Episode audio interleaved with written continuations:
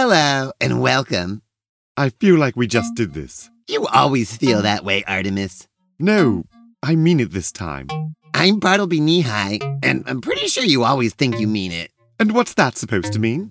Are you implying I'm somehow delusional? We're the Kinetic Paranormal Society, a pair of socks and a magic wardrobe traveling through time and space, investigating the supernatural. Everyone knows you're the delusional one in this duo. You're listening to Metacosmos. Yeah, and welcome everybody to another fantastic episode. There is no everybody. Are you forgetting about Ross, Artemus? Did you forget about Ross? Ross is listening. Ross wrote in to tell us, Hello, Artemus. I'm listening. Believe in me. And you're doubting in Ross when you should be believing in Ross because Ross is real. Okay, everybody but Ross is not real. Oh, that's an absurd statement, Artemus. No, I mean, I mean that everybody that you're. Never mind. Yeah, so Artemus is wrong, as usual. And we got a special episode today. What makes this episode so special? Well, today's episode is especially for Russ. Are you kidding me? Well, you know, if we know that there's one person listening for sure, then we can maybe direct our content towards our listeners. I mean, listener. Oh, so there's just one. Well, there, there could be more than one. And maybe when they realize that we're serving up like episodes, especially for like special people listening, then they'll be like, wow, I'm special too. I should make sure I chime in and say hello to that amazing pair of socks who are always there for me to give me best um is it advice? I wouldn't call it advice. Well, whatever it is we're doing and whatever it is we're providing, it's the best. And they know it. And so they will all be soon like writing into the show, just like Ross did. And that's why Ross is going to have some answers for his questions. Are you ready, Ross? Strap yourself in because uh here we go. So um, Ross had some questions, and Artemus, I was thinking here, I have some correspondence notes with a conversation from Ross. And if you can perhaps read the questions, I can field the answers. Why do you get to field the answers? I think I'm probably maybe more qualified to field answers. Why is that? I don't know. Anyways, fine, I'll read your questions. Ah, oh, well, let's see what we got here. Do you want to play questions? Yeah, I have a lot of questions. How? What? Why? Why not? What for? First, we need to make sure that they understand what a question is. Is there anyone else? What is the time? Um, hmm. Is it possible for our meager corporeal brains to fully comprehend the reality of existence? Ah, actually, I do believe we already answered this question. Or I should say, Isaac answered this question in an episode of My Blue Foot that we featured.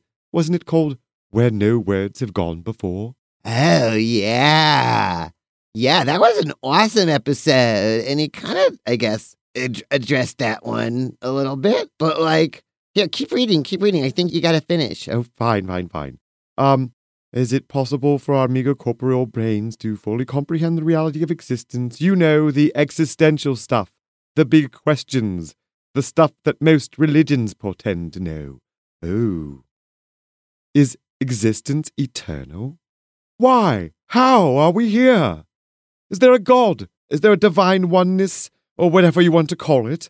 Um, and then there's some, some bullet points. Can human minds fully comprehend this stuff? If the answer is no, does that mean that any attempt to definitely explain the answer to these questions are therefore wrong? Oh, and there's a follow up question here. Does logic demand that we all be agnostics? Oh, this is a fascinating question. Yeah, a really easily well worth making an entire episode over. So thank you for reading that to us, Artemus. But let's take it back up to the top. Yes, this was already addressed in the episode called Where No Words Have Gone Before. And we didn't really have a commentary at the end of that episode because it was talking about What's the point of words? Like, come on. Do they really say the thing that's so ephemeral? Can they really capture it? So we didn't say much at the end of that because we're like, wow, wouldn't silence be more profound? We didn't necessarily stay silent, did we?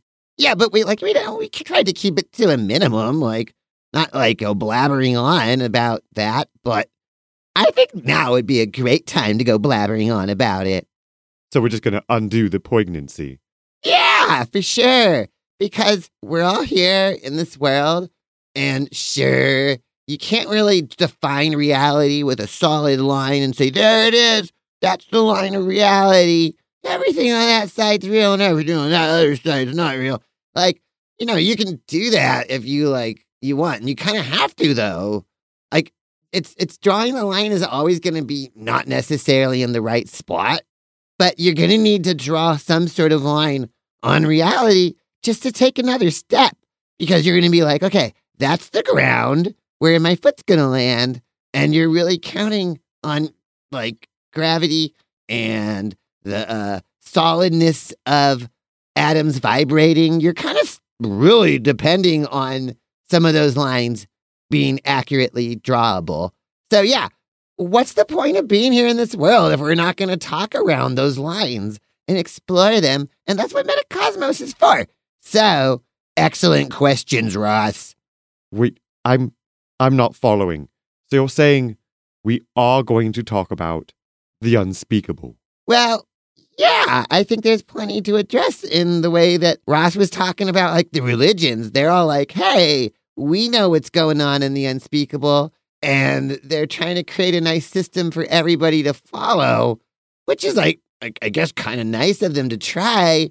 But what they don't understand is probably an effable quality about like how everybody's so really hard to generalize about because we're such a diverse spectrum of beings and that in all of the everybody's a really broad scope that no like summarized version of these unspeakable truths is ever going to capture.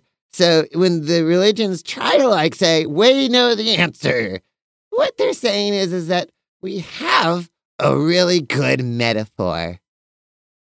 Ah. Yes, I can see that, actually. At the base of every single one of those belief systems, or a set of metaphors that they've turned into stories. Yeah, and like stories are great. Like it'd be really boring we all were out here in this world trying to make sense of it without any stories. Wouldn't that suck? Okay, you've got me there. I think that would definitely suck. I probably spend a good deal of my time reading stories. Exactly. You love stories. Everybody loves stories.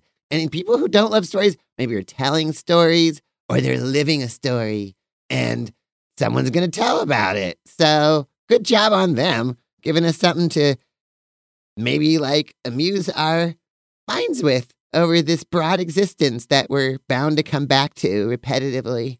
So that's awesome. Hold on just a second there, Bartleby. Yeah. You mentioned that we're bound to come back repetitively, the reincarnation factor.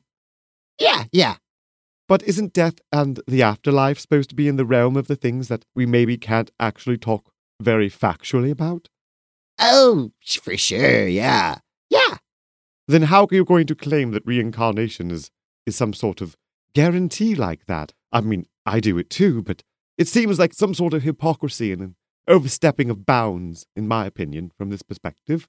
I don't think so, because it's like not like any of us know what we're going to reincarnate into. Like, who knows how it actually works in the karmic wheel? Like, just focus on like your feelings and your like challenges in this life as you're living them. Don't worry about past lives because I'm sure all the same problems are still here with you in this one, at least the ones that matter. And yeah, so it's kind of like, yes, this is an illusion. Nothing can really be truly defined, but reality is there so that you can use it to sharpen your own sense of self and connection to everything else in a broader dynamic. So some things can't be spoken, but we're definitely going to define some of those truths here on Metacosmos.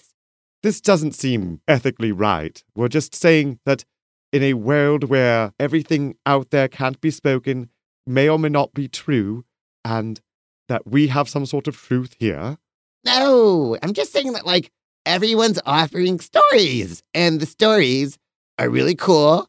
And through the stories, there's metaphors, and the metaphors are where we, like, start to get a sense of what truth is. Because you can't know some of the more ephemeral things, but you can create metaphors for them. And through the metaphor, you can kind of get a sense of what that thing that is ephemeral is, or at least one aspect of one metaphor.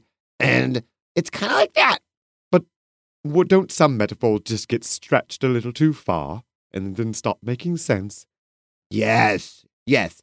Actually, that's where the dogma comes in. Oh dear. Yeah, because when you start like believing in stories as realities, and then you're like, I believe in this thing, and you start like really running with that metaphor, you're going to apply it in some really cavalier ways that maybe don't really apply to everything because metaphors are only metaphors and they can only go so far. But they're really awesome because they're like the foundation of all of our stories and understandings of everything, really.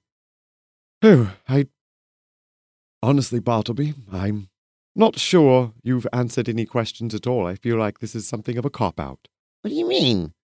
I don't know, it's just some sort of loop of thinking. Well, okay. The difference between the stories that we're telling and the other stories that are saying, hey, this is the truth. And okay, yes, uh, the things we're saying are not the eternal truth, but they're like really helpful and really versatile because our stories are meta contextual stories. And so they're based on your consciousness's moment and what you're trying to process because the metaphor is true for a moment and to a degree. And you just make sure you don't overstep it. Like, be like self critical, be aware, and, but yeah, something like that. Bartleby, please. Ross is out there listening with real curiosity, and this is not the time to disappoint him. Okay, so don't be disappointed, Ross. Please. There, I did it. See, Ross is gonna not be disappointed. Bartleby, come on. Please, can we just get on to the next part of the question? What was the next part of the question? What does it all add up to? Who? How would I know? Why do you ask? Are you serious? And For that matter, You have any questions? Here's the question. what is space? Well, okay, let me see. After the part about religions, uh, oh, is existence eternal? Okay, that's actually a really good question because eternal, I think it has to do with relativity because you got your zero to infinity scale of eternal, but you've also got your zero to one scale of infinity because you can forever infinitely get closer to one from zero or zero to one, depending on which direction you're going. You can get infinitely closer to them without ever arriving at either. So it's like an infinite counting to infinity in the same way that infinity is a counting, and we would never know if the imagined infinity that we're reaching towards when we think that we're inside of like a set of numbers that's going to keep going up, up, up, up, up, up. We would never know if it was really that or if we were actually inside of the number zero and one and that we were never really going to reach one because that's like the eternal whole of like everything.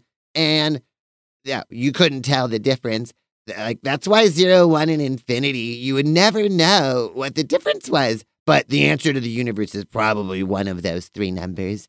Anyways, but yeah, so is existence eternal? Well, yes, of course, because like in the moment that you exist is your eternal life. Like that's the whole thing. And no life lived is less eternal in its time scope from when it began to when it reached to one and stopped counting. And that was infinity um, yeah, everybody's an eternal life in a sense. Huh. Does that help anyone as an answer? Yes, it helps Ross. Right, Ross? Yeah, see, that helped Ross. Ross believes me. I swear. Ross totally believes me. Okay, then. Well, we have more question here. You have to ask questions.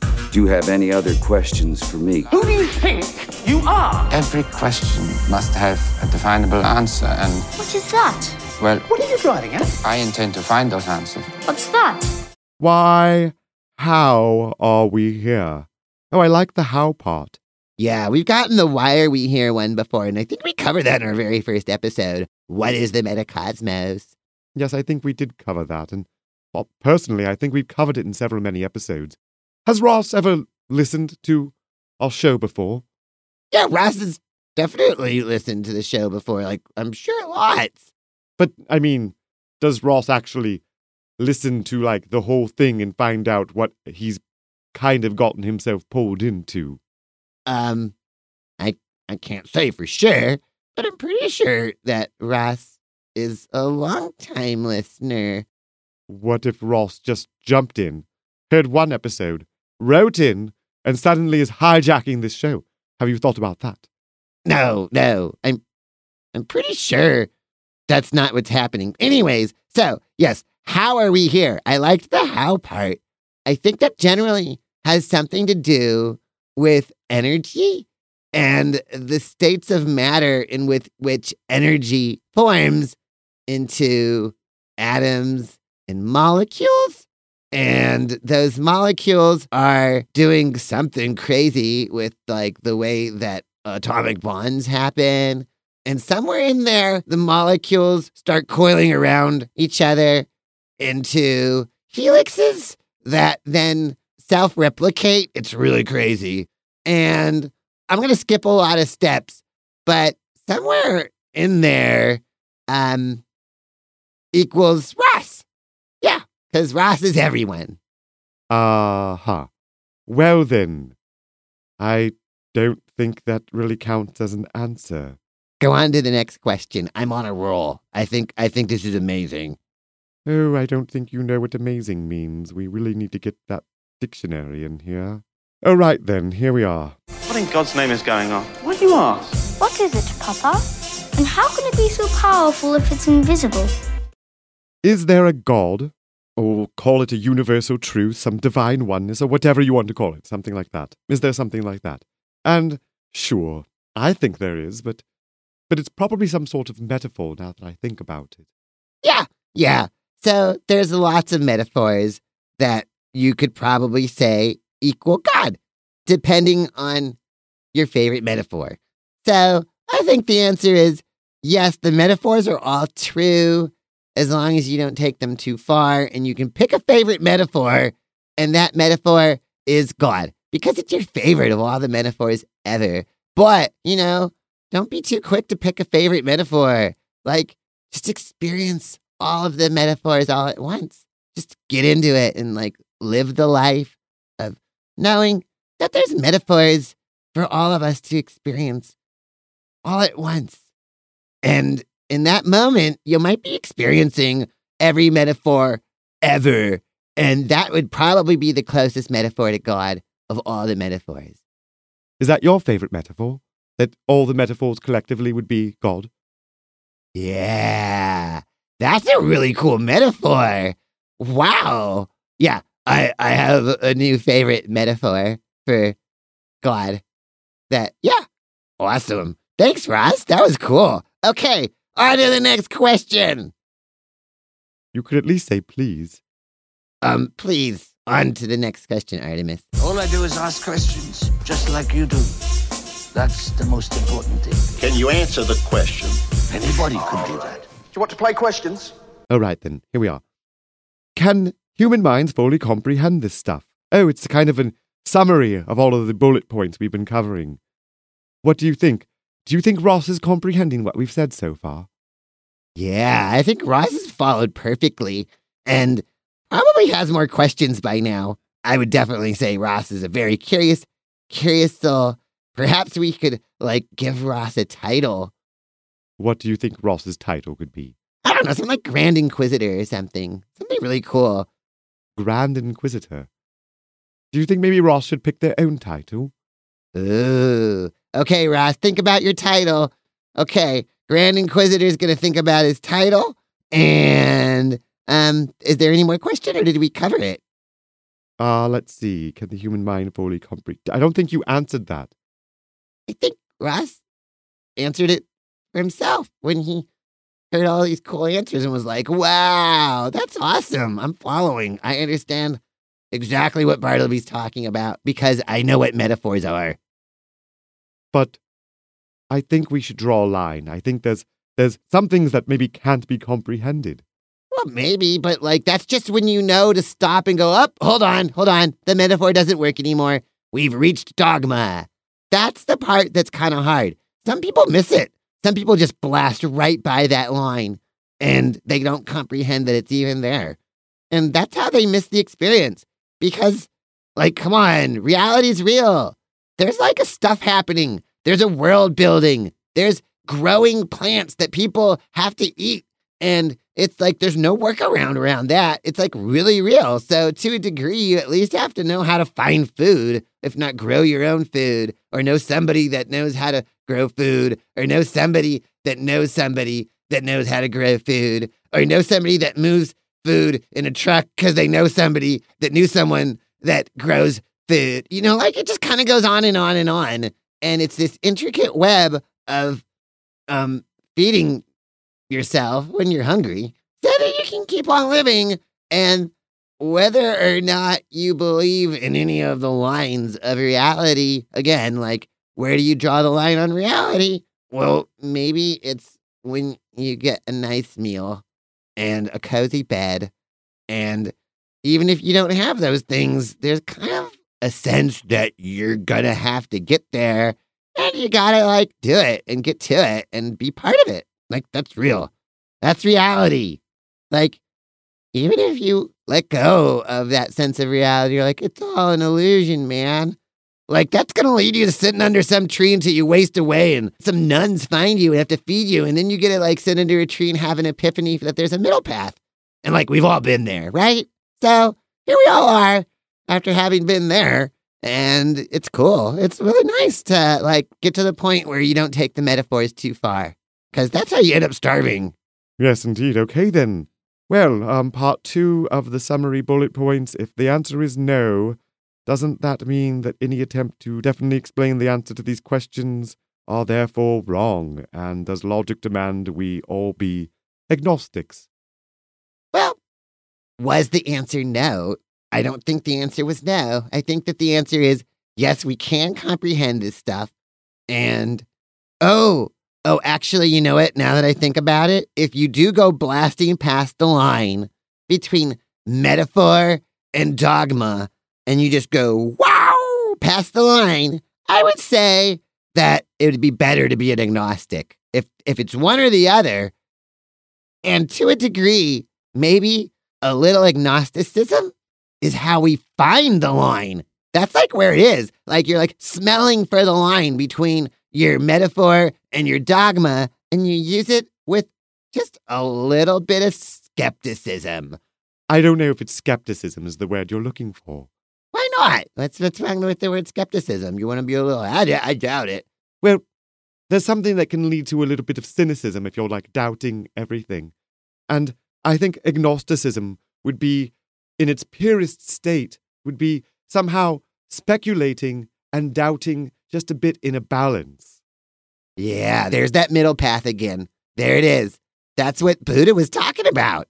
So the middle path that Buddha was maybe alluding to could have perhaps been to be just down the middle enough to like use the metaphor, but not so down that crazy line that you blow your metaphor out and stop making any sense in reality. Yeah. Wow. I'm just so impressed by Buddha's middle path right now. I didn't realize it was such a good metaphor. Well then. Oh, so thank you so much for listening, Ross. I hope that we've satisfied your need for Metacosmos. Perhaps if you could just write in and let Bartleby know that you don't need Metacosmos anymore because we've pretty much summarized it up. Yes, just write in and let us know that. Yeah, so don't do that, Ross. I'm sure that you, the Grand Inquisitor, have come up with more questions, and you're out there like like sharpening your metaphorical um wit to come back with another response that can take this to another whole new level of metaphors. Yeah, yeah, that's a good metaphor for it. Sharpening your wit. Awesome. So, yeah, and anyone else who's listening to this and is super jealous that Ross now has a title and his own line of episodes, you too can get in on this game. Write into the show. Let us know what you're thinking is going on on Metacosmos, the most awesomest podcast that you can't wait to tell all your friends about and is amazing. And you give like big, great reviews to. Bartleby, I think you're stretching this metaphor too far, and you've reached well into the dogma region to even believe that there's anyone else listening but Ross. Well, um, prove him wrong, everybody. Like, hurry up. Like, we can get titles for everyone. We're gonna do this. It's gonna be awesome. Okay, so thanks all for listening to Metacosmos.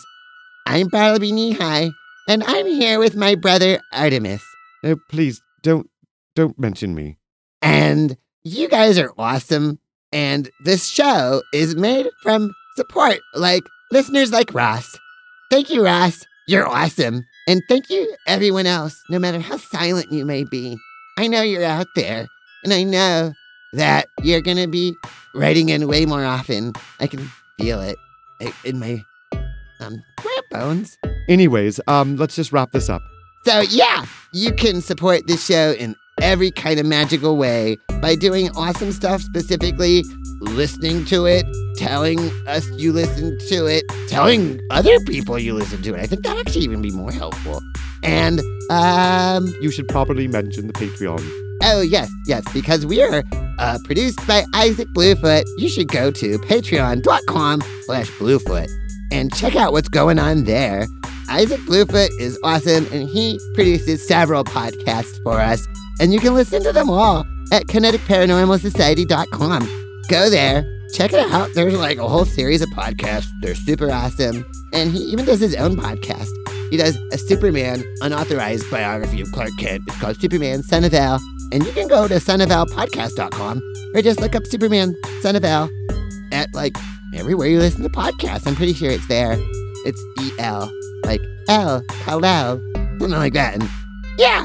So, also, additional support for Metacosmos comes from Humboldt Hot Air. HumboldtHotAir.org is an awesome place where you can, you know, get into the world and listen to it from wherever you're at that has an internet connection. And you'll find some music, or you might find some interesting conversations, and you might even find the Kinetic Paranormal Society because we're out here just loving you from a distance because you guys are so cool. And thanks for loving us from where you're at. So, bye bye. I love you. You know, I think that Ross is probably going to not need this anymore. Seriously, I go ahead, Ross, and just let Bartleby know. Stop it, stop it.